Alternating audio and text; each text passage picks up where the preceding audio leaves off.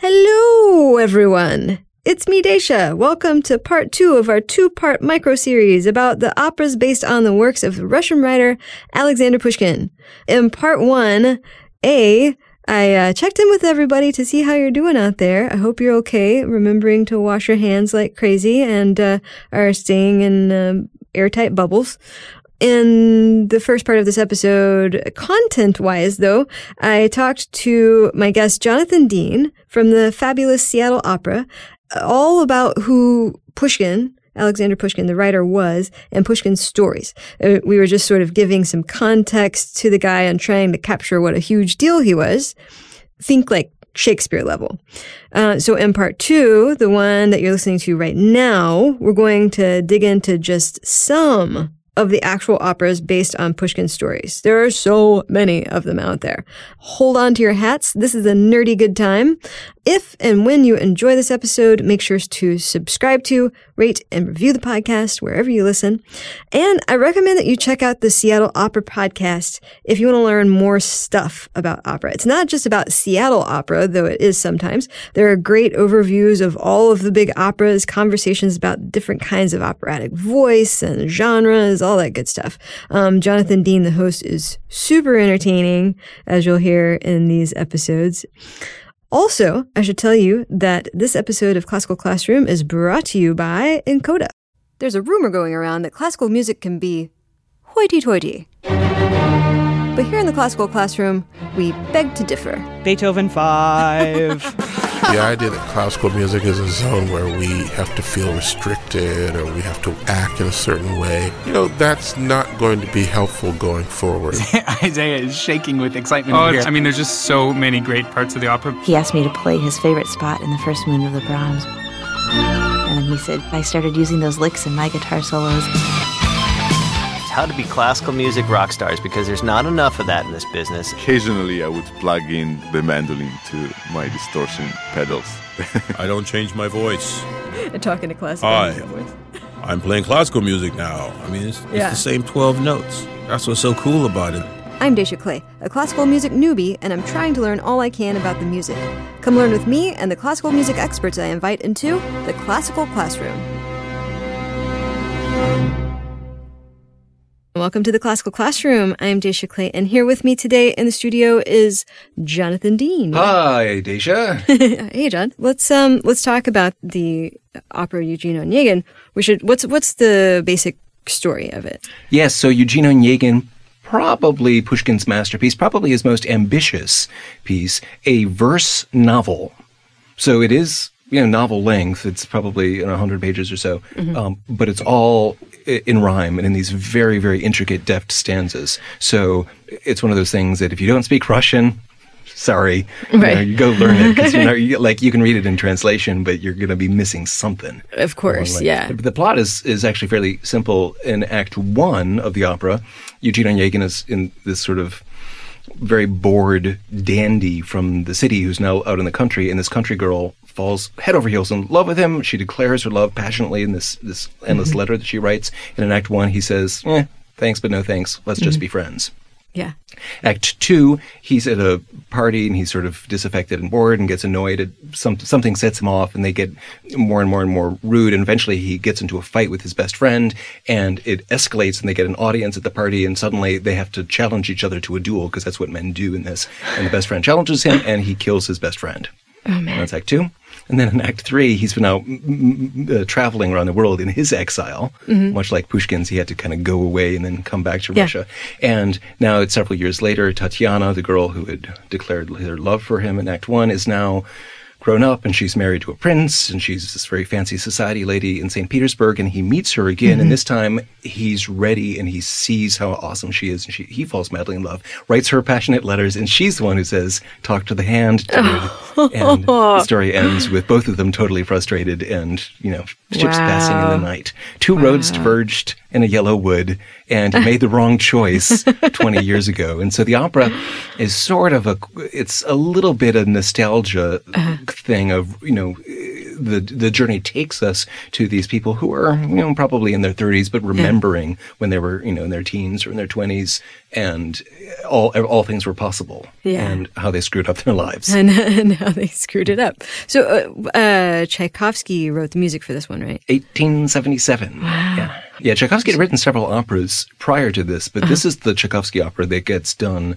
everywhere. We've actually done this opera many times at, in Seattle. It's not the most complicated opera to No. produce. It isn't as long, it doesn't have so I mean it has actually a big chorus and a lot of dancing on stage, but there it's it is possible to do it. The you know problem with you know when you get like an opera like War and Peace, Seattle Opera did War and Peace once. Uh-huh. Oh my God. That's a big investment. That's kind of like doing two or three operas at once. Yeah. Just in terms of the number of characters involved, the number of sets and costume changes, and how long it goes. I mean, that one, as you can imagine, goes on for quite This one, but this one is a little. This one's reasonably tight. I mean, the funny thing is, when Tchaikovsky wrote this opera in 1877, Mm-hmm. he was really down on opera. He had just been to the world premiere of the Wagner Ring Cycle Uh-huh. in Germany, which is sort of Mount Everest of opera. It's the Yeah. most elaborate and complex opera imaginable. And Tchaikovsky didn't like it. He thought, no, no, no, that's way too inflated and big and grand, Yeah. and nobody could possibly follow it. Let's do something simple, intimate, and gripping, and right Yeah. there Yeah. and something that's lyrical. He also felt that the ring was too into the philosophy and the pontificating, Mm-hmm. and he wanted something that was much more tuneful. Uh, w- and and he wrote this. That would have been like what thirty something years after Pushkin's death. Yeah. So it was really really close. Yeah, the, the well, the poem by then was already a you know well known. Mm-hmm. Classic kind of thing. I think uh, Pushkin died in 1838. The poem had been written sort of in bits and pieces. It took Hmm. Pushkin, I think, eight years total to write the poem. Wasn't it serialized too? And, was that one of the ones that was okay? published ahead of time, and then he was going to come back. And people did that back in those days. Uh-huh. I mean, the the one of the models for Pushkin and writing Eugene Onegin is Byron, who wrote stories like Ah. this in English Uh-huh. um, that kind of went on and on and on, and you know followed like it was Yeah. a little bit it was half being a poet and half being a travel writer. Because Yeah. the poet would then go off and like Byron would go to Spain and then to Italy and Greece, and then his character and his poem would end up following in the same Yeah. same trip. And Pushkin, you know, has a little bit of that when he sends Onegin off traveling. We should listen to some of the music from this one. Do you have a clip? We have lots of clips. Great. Okay. Um, uh, so so set up set up well, the first. one of the things I was going to uh, say, you know, in terms of when Tchaikovsky writes this, what is what is it that appeals so much to Tchaikovsky about this story? Uh-huh. It's the very intimate, very true, real experience of falling in love mm-hmm. and getting rejected. Mm-hmm. That's what you know. That's what Tchaikovsky's music is about. Yeah. and it's because the the plot mirrors itself so beautifully in Act One. She falls in love, writes him letter, he rejects her. In Act 3 hmm. he falls in love, writes her letter, she rejects him. They both sing the same music. Oh. So, and it's sort of like I always think of this music as kind of like when the snake bites your ankle and the hmm. poison spreads slowly through your whole body. If you can imagine the movie where Yeah. love just kind of takes you over and turns you inside out. Here's Yeah. what it sounds like when Tatiana first realizes, oh my God, he's the one for me.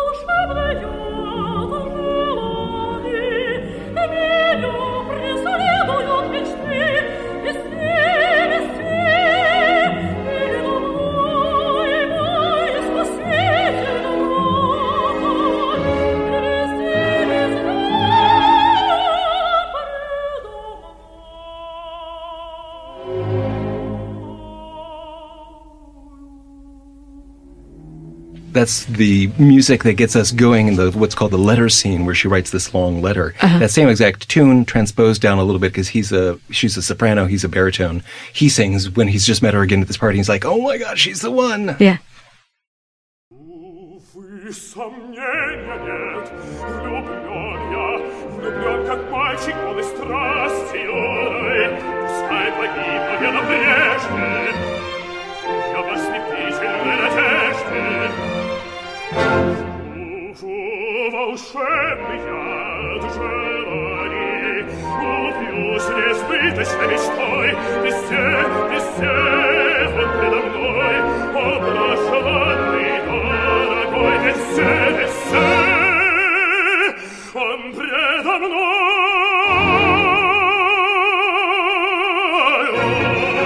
Okay, so it sounds like so they're both basically saying the same thing, and uh, because uh, like I can tell just from the sort of pattern of the music, it sounds like they're saying, "But I'm so into you, I'm super into you. What's up? Are you into me too?" yeah, just completely. You know, the Yeah. person who's just sp- like running wild with the Yeah. excitement, their frenzy. You know, their their their faces are flushed, their pulse is going too much, their heart is beating. Have you ever had this experience as somebody who, you know, just your Sure. sheer presence, their heart starts to beat? yeah, yeah, and then you flee from the room. Of course, just Yeah. as both of these two do. it's a funny opera. You know, a lot of operas end with you know big pile of corpses on stage, or you know fancy human sacrifice, suicide kind of numbers. Eugene Onegin just ends with her slamming the door on him and him saying, "I suck," Oh, and the curtain comes down. wow. It's, it's a, you know, it's Tchaikovsky's thing is I don't want it to be too stagey. I don't want it to be to be operatic. I just want it to be real. yeah, And the situation in the end is actually something that certainly Tchaikovsky had experienced, and, and you know, most of us unfortunately have. yeah. Just like bye. That's mm, sorry. Thanks, but no thanks. This is where you see you're talking about Pushkin, the intimate, the bringing Uh-huh. you along. There's nothing to you know uh, distance you from this. It's Yeah. it's excruciating, and performing Yeah. it is really really hard because you have to be totally honest. Mm-hmm. You know, if you're gonna if you're gonna play one of these two role, roles, it doesn't work if you're sort of acting. And Right. to be the character. Yeah. and be as vulnerable as these two. You know, people Yeah. who are who have no choice but to bear themselves to Yeah. is it cruelty? I don't know. We have a lot of debates um, when we're putting on an opera like this. You know, a lot of a lot of the ladies I've noticed think that Onegin is very mean and nasty to her when he rejects her, and I would say that okay, but he's also he could be a lot worse than he is. Hmm. Yeah. But is there a sort of sense of vindication, do you think? From The fact that he's wrong and he, regrets. But well yeah, that he comes back and he's like, "Oh, I was wrong so wrong." And she says, "Ooh, too little, too late." Well, what she says at the end is, you know, I really love you, but you're too late, and I'm staying Uh-huh. Yeah. with my husband. Man. Yeah. it's like that part in Love Actually when he have you seen this movie? Ooh, a long time ago. You Yeah. have to remind me. Yeah, the where the um, best friend is in love with his friend's wife. Like they just got married, and this guy is, and and he shows up at her house on Christmas Eve, and he plays music, and he has these signs telling her how he feels, and he's like peeling them off. But ultimately, you know, she's just married his best friend, and so has to say sorry. That's the choice. That's yeah, where that's where we we're- and he's in the next room. So stop it.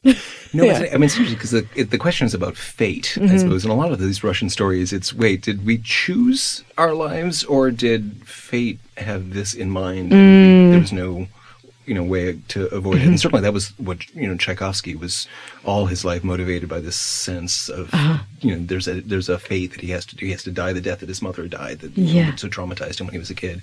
Uh, Yeah. It's not so much Tatiana and Onegin who both think that they're in control. It's the other character, Lensky, who's the tenor. Mm-hmm. He's the best friend that Onegin kills in the duel, Oh. who's the one who really gets it about fate and Mm-hmm. sings one of the best things in the opera, the the big tenor aria right before the duel scene. Well, let's hear that. I'll just play you just a little clip of.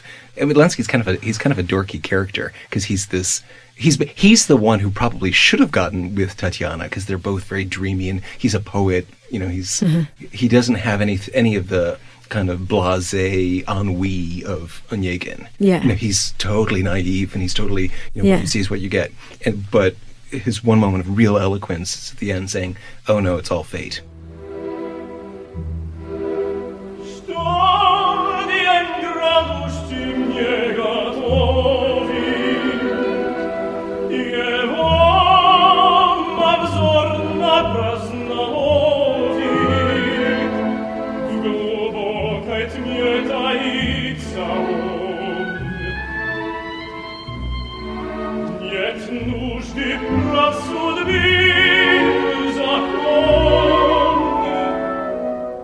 It's so sad. Like Oh, he's. I mean, devast- and that's the thing. Like this sounds like it could be a oh, that's sort of a, a bummer kind of opera. No, this is devastating. yeah, This opera. It's, Yeah. it's in a funny way. It's sadder than most tragedies. Wow. It's not a tragedy. I mean, Yeah. His life is meaningless, but you know, it's only. it doesn't. It, it, he's he's alive at the end. Mhm. It's just he's empty. Well, and that's sort of the curious mixture that like Pushkin had in his writing. It's it's it's a romance and it's about this lovely human emotion, but like it sort of ends poorly. it ends really poorly. Well, it's interesting because if you read the poem Eugene Onegin, it's quite a different experience than listening to the opera. Uh-huh. In the poem, Pushkin himself is kind of a character as the narrator. You know, he talks in first person. Yeah. Uh, I'd like you to meet my friend Onegin. You know, like that. And of course, in the opera, the narrator goes away, or I guess the narrator gets transformed into the orchestra. Yeah. And they're much more sympathetic to the characters and have less distance from them. Yeah.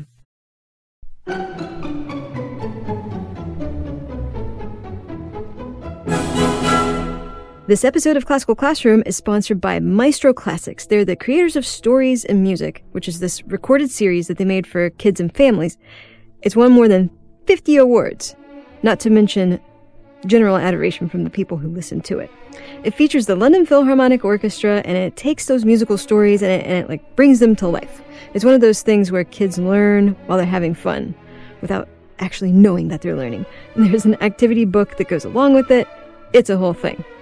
Maestro Classics just announced a brand new recording in this series called Bach and the Organ. It's all about J.S. Bach, who you may have heard of on this very show, and it tells the story of his life while talking about the pipe organ, which, P.S., back in the day, was the most advanced mechanical instrument that had ever existed.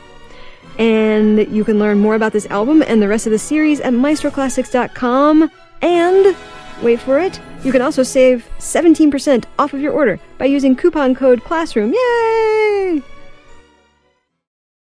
Hey, musician types, are you still flipping sheet music pages? While I respect your retro hipster lifestyle choice, I've got something that might just change your mind. It's called nkoda. N K O D A. And it's a subscription service a la Spotify or Netflix for digital sheet music. And just like those services, it gives you access to more content than you could possibly shake a stick at. I don't know why you would want to shake a stick at it, but you couldn't because there are literally thousands of easy to find pieces of music in their library. You can check that out at nkoda.com, by the way. With these digital scores, you can mark them up, just like your beloved paper, but you can also do cool digital things like create your own sheet music playlists and share stuff online. Are you intrigued? Well, download the nkoda app today from your App Store for a free trial. That's nkoda. N K O D A. nkoda. We should talk about. We've got uh, lots of other oh my gosh, Pushkin-based operas that we can talk about. You know, Eugene Onegin gets done a fair amount because, as I mentioned, it's not uh, impossible opera Mm-hmm. to put on. Um, the roles are complicated, but vocally, you know, even some younger singers are able to sing these roles. Yeah. Um, and if you have a, a decent chorus and a good orchestra, you can probably play the music in it. Some of the other uh, big Russian operas that got in that model of French grand opera, just bigger and bigger and, and more glorious, are more challenging. Mm. Probably the biggest Russian opera that does get done quite a bit is Boris Godunov. Okay, Boris Godunov, which I think is, I don't know why, but I feel like it's a funny thing to just call a story or an opera Boris Godunov. It just sounds like you're saying, like, Robert Johnson, like the opera. Like, it's just, you know, I don't know.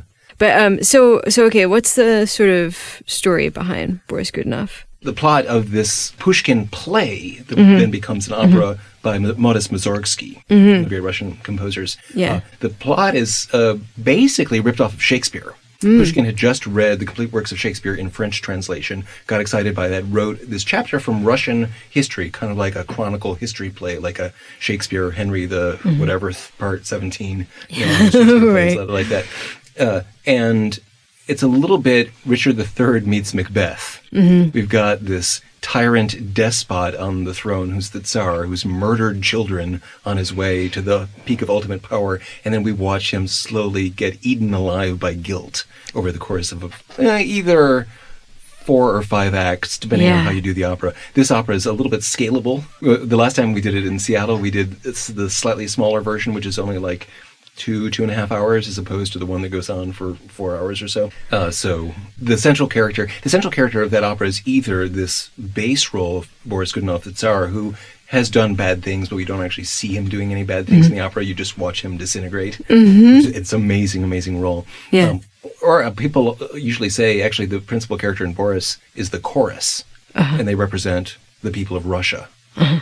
Because they're in lots and lots and lots of different scenes. They're all over the place. They're beggars. They're boyars in the Kremlin. They're starving people in a forest. They're people in the streets of Moscow, and they sing some of the most amazing music. That's interesting that you said that it was it was scalable. Uh, Does it sort of there are sort of like modules or Well, something that you can sort of the the way it was created was kind of strange. First of all, Pushkin wrote this play, Uh-huh. which was never produced. It was Uh-huh. first of all, it was censored immediately. Oh, that's right. Well, he was supposed to. uh, What I read was that he was supposed to basically, like, before publishing anything, uh, give it to the czar, like the actual czar, and and then the czar would say, "Okay, you can, you can publish this or not." And this was after his uh, period of Mm-hmm. This exile. later, this was basically after like the exile. deal that he had to make with the government to be allowed to roam freely, uh, and and so anyway, but he didn't do that with Boris, from what I understand. He didn't, and I I think he just like published it or something like that. I may I may have my facts wrong there, but yeah, I think he he published it, but it's a theater piece, and it was never actually performed Mm, during his mhm. lifetime, is my understanding. Yeah. So I mean, it's one thing to write a theater piece, but it's another thing to actually get a theater To- and hire a cast. yeah. And in this case, it was it would have it, it's kind of unperformable. Like Mhm. there's way too many characters, and no, nobody could possibly cast that. And how would you do all those costume changes? Yeah. He just he, he didn't have a whole lot of the practicality of writing for the theater. Yeah. Uh, yet, um, but he wrote this uh, when the Boris the play was yeah 1825, so right around the time of the the new Tsar coming back. Uh-huh. And, and welcoming him back in from exile. Yeah. And then the opera was first written in 1869. Modest Mussorgsky, who was sort of a semi-professional composer, and the theater rejected it. Hmm. Absolutely unperformable. Forget it. We can't do this. It was a theater that was mostly used to producing Italian operas. uh-huh. And Mussorgsky was one of these people who were like, "We're Russians. We don't care about how they write operas in Italy. We're going to do them our own way." And eh, somebody suggested to him, basically, okay, the reason they rejected your opera is there's no female voices in it, so add some chicks. so he rewrote it, and he wrote a whole lot more scenes for sopranos and mezzo sopranos, and what you get a lot in Russian opera, contraltos. Uh-huh. You know, ladies with really deep voices. Yeah. And resubmitted it, and then they sort of tried it and it didn't work very well. Eventually, Mussorgsky's friend, Rimsky-Korsakov, uh, reorchestrated the whole thing and made a version that then caught on and then was performed all over the world. And only in the last couple of decades Yeah. have we all gone back and said, okay, thank you, Rimsky, for salvaging this. We don't need your version anymore. We, we're, we're capable of listening to the real thing now. But you can do either the the first version, which is Oh. really raw and brutal Okay. and doesn't have a whole lot of ladies in it, or you can do the version with more sort of uh, femininity involved, or you can do the whole sh- the whole the full meal deal, which has this long sequence where a minor character goes to Poland and there's a big ballet. It's fantastic music and this love scene um, Mhm. in Poland that doesn't have too much to do with the rest of the plot.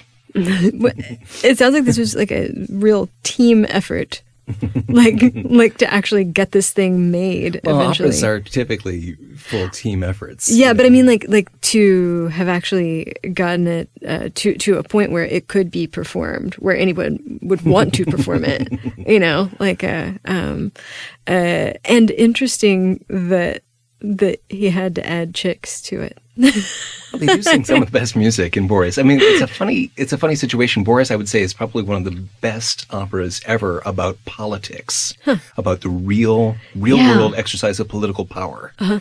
which is it tends to be in, in 16th century Russia was mostly a guy kind of thing. Yeah. So, and Mussorgsky was really interested in that and that dynamic, and wrote fantastic scenes. Like the female character that he adds, Princess Marina of Poland, turns out to be this completely demented, power-hungry Lady Macbeth type lady. Oh, You know, interesting. that's why he's Ah, able to you know, get her in there. So she sings a love scene, but it's one of those things where are you guys actually in love, or are you just manipulating each other because you want you know that Mhm. you're going to be the key to getting your bigger goal of ultimate Right. power for yourself. Power couple in the worst way. Mhm. I I vaguely remember seeing a movie made of of this. Of Boris. I think I think it was Boris. I remember it being really creepy. I don't remember a whole lot about it, but but uh, It's yeah. I mean, if if you I don't know if Macbeth is sort of your happy place. I mean, these are not uh, stories. I mean, it's spectacularly theatrical. Yeah. I mean, Macbeth gets done all the time because Yeah. everybody, you know, it really, really works on stage. But no, it's it's disturbing. So this is uh, whose name I can never say. um, what? Uh, let's. I, we should hear some of the music from that one. You got any clips? Um, well, yeah, let's listen. We'll listen to a little bit of uh, chorus music from Boris Godunov because, as I mentioned, the chorus is one of the one of the principal characters, and then also um, we should probably listen to a little bit of Boris himself. Yeah. I'm going to play you a little cl- clip of the tenor, who's the guy who's gone to Poland, seduced the Polish uh, princess. Yeah, she gives him an army, basically, that he can come back in and clear out the rest of Boris's administration. The chorus at this point in the opera, following him, he's supposed to actually ride on stage on horseback. Very few productions actually do Gee. this because there's a lot more going on, and some of us don't have room for stable backstage. Uh, but you guys do. I've seen the stable. It's amazing. well, we didn't actually have a, a horse when we. No, we didn't. We didn't even do this scene the last time we did Boris Yeah. in Seattle. This we were doing a different version, and it didn't it didn't need this. But it's great music as he leads his charge of Okay. the whole the population Okay. um, marching on Boris's capital.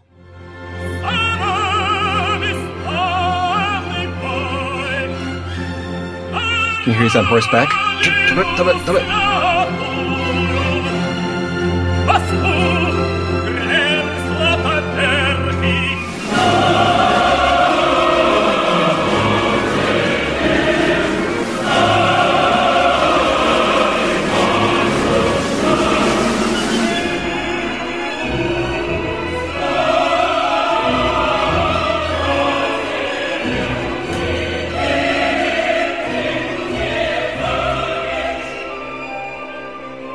Yeah, you can really hear him like on the horseback, like you know, and the and the chorus, like This- it's so. What are they? What are they saying there? Good question. They're of course saying, you know, hooray for Dmitri, hooray, hooray for the, the he's pretending to be the Tsar who everybody thought Yeah. was murdered in infancy, that he's come back from the dead somehow to take his, his rightful heritage. Mm-hmm. However, the words at, at the end there, Deus Gloria, they're Mm. Latin because he's gone to Poland and he's letting the Catholics into Sacred Mother Russia. And this. What? is actually a really, really awful thing for the from the point of, of Yeah. you know, Russian Orthodox Church, of course, is you know has this has this tension going on. But so Yeah. yeah, so in the scene, it's exciting, it's rousing, but it's also oh no. And then they all head off, and the last character we're left with is a guy called the Simpleton, mm-hmm. the holy fool Yorodi, who's sort of developmentally disadvantaged, maybe, but who has this uh-huh. fantastic weep for Russia, weep, weep. Yeah. The darkness is coming. And that's the that's the end of the opera. The other piece I wanted to share with you, though, is the the great mad scene for Boris himself. Oh right. Yeah. It's one of those uh, scenes where on stage, completely histrionic, you cannot overact this role as Yeah. this, this guy goes nuts. And it's actually his son has a neat little clock that sort of tick tock, tick tock, you know, has like, you know, a cuckoo that comes out that is supposed to set him off in the mad scene. And it goes into the music. And I'm going to play a little bit of the great Russian bass Feodor Shalyapin. Old recording, but nobody did this th- the way this this guy, who's sort of uh, from the era of silent movie acting. Okay. This is what opera singing from that era would sound like, the Boris Mad scene.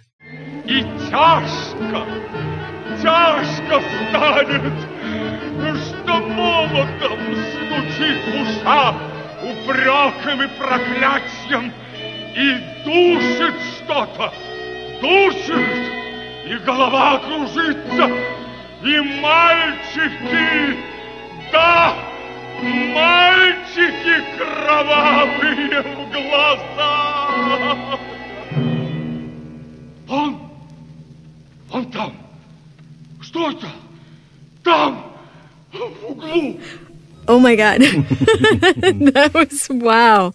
He sounded like completely like he was going bonkers. That uh We have wow. great mad scenes in lots of operas. In the Italian Uh-huh. operas, it's always the soprano who goes mad. That's one of the great mad scenes for a bass. Yeah. Which, in a weird way, is, is kind of more disturbing and terrifying because he's supposed to be the guy in charge. He's supposed to be the tsar. He's supposed to be under control. And I was Mm-hmm. Right. Mm-hmm. barely even singing right there. It's almost, I don't know, screeching or.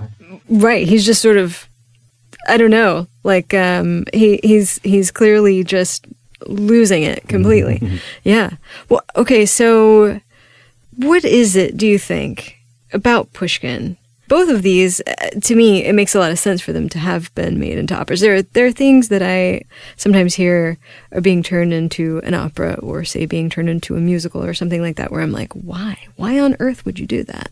Um, like, but like, not knowing a whole lot about opera, I feel like these just work. The love story of Eugene Onegin, Uh-huh. this gargantuan epic chaos nightmare of Russian Yeah. Russian history in the 1600s, early 1600s for Boris.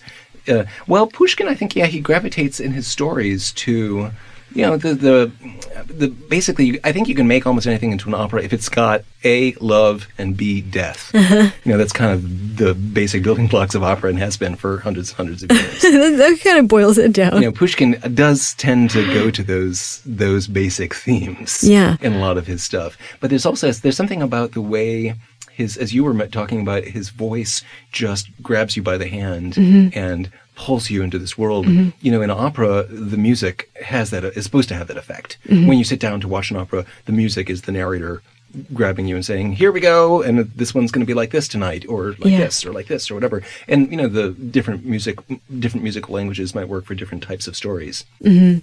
Pushkin writes a lot of different types of stories, but he's always right there, ready to, Right. you know, be your guide. Right. It's sort of stories that are grand enough to be scaled, to use your word, uh, to an opera size, Mhm. but that are intimate enough that an audience member can connect with it, like emotionally. and have a very of. intense experience. Yeah. yeah, That's really 'cause That's why, interesting. that's why we keep coming back to these things over and over and over again. You know, in, in opera, sometimes we do a lot of operas Mhm. that we've heard before. You know, music does tend to sound better when you kind of know how it goes. Yeah.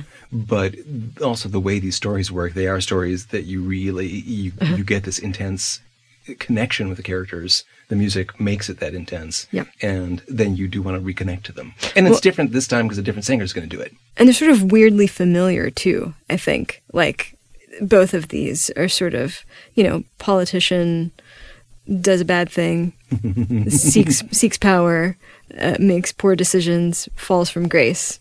When it's You know. interesting when you put on an opera like Boris Godunov today, and it's oh, it's set in 16th century Russia. Uh-huh. It seems like a long time ago in a galaxy far, far away. Like there's a great distance from our world. But no, as you point out, actually Yeah. the story is on the front page of the news every day. Yeah. you don't have to work very hard for everyone to know. Oh, I know exactly what this is. Right, exactly. Yeah, you're, it's it's easy to connect with. It's not quite archetypical, but they're they're human stories that I think civilized societies know very well. Well, and but then the the you know the and Eugene Onegin, are we tools of fate, or do we have agency in our lives? And or are we just kidding ourselves when we say that we do? Are we just kidding ourselves? Probably. I mean, No, that's that's those Yeah. are all the things that are there in, in Onegin. Yeah. And if you go, you know, maybe the first time you go to Onegin, you don't. You're more sort of following the plot and paying attention to. Oh, there's the nanny, and this is the guy who is Uh-huh. all obsessive about the rules of dueling, and Yeah. there's the fancy people at St. Petersburg, and here's the. There's a great sequence in On- Onegin with just the serfs on Mhm. the country estate doing the traditional dances. Mhm. You know that that would be that Tchaikovsky probably grew up with, and it's delightful. It's Yeah. fantastic music, and it's just that sort of slice of life of of Russia. Uh-huh. Um, Yeah. But you know, it just gives you gives you this flavor. I think then maybe when you go back to it a second time, or when you get more familiar with it, then you start to really Mhm. lean into the complex psychology uh-huh. and this question of fate.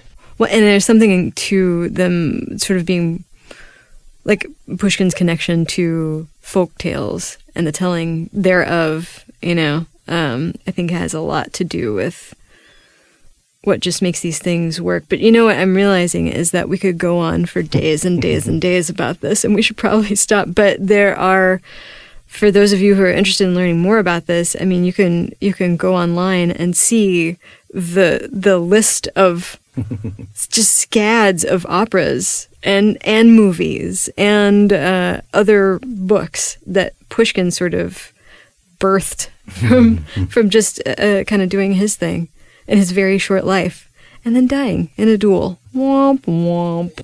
Um, so John, uh, I'm seeing scads of operas, but I mean, what are we talking about? What's out there? Well, Eugene Onegin, which we're doing Wait, yeah. right now, probably Uh-huh. Pushkin's most notorious masterpiece. Yeah. Boris Godunov, uh, which we talk about. Tchaikovsky wrote a couple other Pushkin-based operas. Queen of Spades, fantastic Tchaikovsky opera. The Met is going to do it, and the Met is doing it this Mhm. year. So that's one that is sort of within grasp. Another one to look for is by Tchaikovsky called Mazeppa. Mm-hmm. Rimsky-Korsakov. We mentioned, we mentioned him a little bit with Mussorgsky. Oh, yeah. He wrote uh, two wonderful Pushkin-based operas um, as well. That's uh, The Tale of Tsar Sultan, Mhm. which is a piece that just makes you glad to be alive. And you probably, it's not done very often, but you probably do know The Flight of the Bumblebee Uh-huh. from The Tale of Tsar Sultan. And then the other Rimsky-Korsakov Pushkin opera, which they just did in Dallas, a Uh-huh. production from Santa Fe, The Golden Cockerel Uh-huh. a completely amazing, weird, fun, fantastic piece. And there's a lot of other ones. Uh, there's a beautiful Rachmaninoff opera called Aleko, based on a Pushkin poem called The Gypsies. Now, here's the Mhm. weird thing Pushkin writes this poem, The Gypsies, in, I think, like the 1820s. It gets translated into French by a man, Prosper Mérimée, Mhm. who then writes a little novel about the same exact story. Mhm. A guy leaves civilization, marries this gypsy woman, lives with the gypsies, and then she cheats on him and he kills her. Uh-huh. Carmen. Prosper Mérimée wrote it in French, but he was basically stealing a story from Pushkin. So we can say that actually Carmen is one of the Pushkin-based operas too. Whoa. That's kind of crazy. P.S. If you guys want to learn more about Carmen, uh, we did an episode about uh, how an opera gets to the stage, and it's all about Carmen. You can learn the whole story in that episode. Well, John, thank you for coming into the studio today to talk to me about Oh, this. Oh, great pleasure. Anytime. Fascinating as always. You better get back to the opera. They're going to come looking for you. Rehearsal tonight. And Oh, yeah, with our maestro, uh, Alexander Markovich, going to lead the orchestra and the singers in the theater for the first time tonight. We'll hear finally what it all, all the different pieces that we've been rehearsing for the last couple of weeks. We'll start putting them together. That's cool. Musically. Well, So, enjoy. Yeah, it's that's a that's a rehearsal that everybody always wants to go to. All right, John. We'll uh, catch up soon. Okay, that does it for this episode of Classical Classroom. For more Classroom, head to classicalclassroomshow.com where you can hear all of our episodes, write to us, find links to our social media, make a financial gift to us, uh, whatever your poison. And whatever you do, uh, don't forget to subscribe to, rate, and review the podcast wherever you listen to us. Uh, please make sure also to support your local music organizations and artists by n- donating to them, by buying things from them, and whatever you can afford to do. Thanks to the home of Classical Classroom King FM, where everything, including the employees, is wiped down hourly with antibacterial wipes. Thanks to the birthplace of Classical Classroom, Houston Public Media. Thanks to Jonathan Dean for being on the podcast and to Seattle Opera for their support. Don't forget to check out the Seattle Opera podcast for all things opera, things you didn't even know that you needed to know about opera. Uh, thanks to the official hand washing song of Classical Classroom, Truth Hurts by Lizzo. That chorus is 20 seconds long, and, and I am so done with Happy Birthday. Like, on my birthday, just please sing me something else. Uh, thanks to me for saying words, but most of all, thanks to you for listening and stay safe out there, you guys.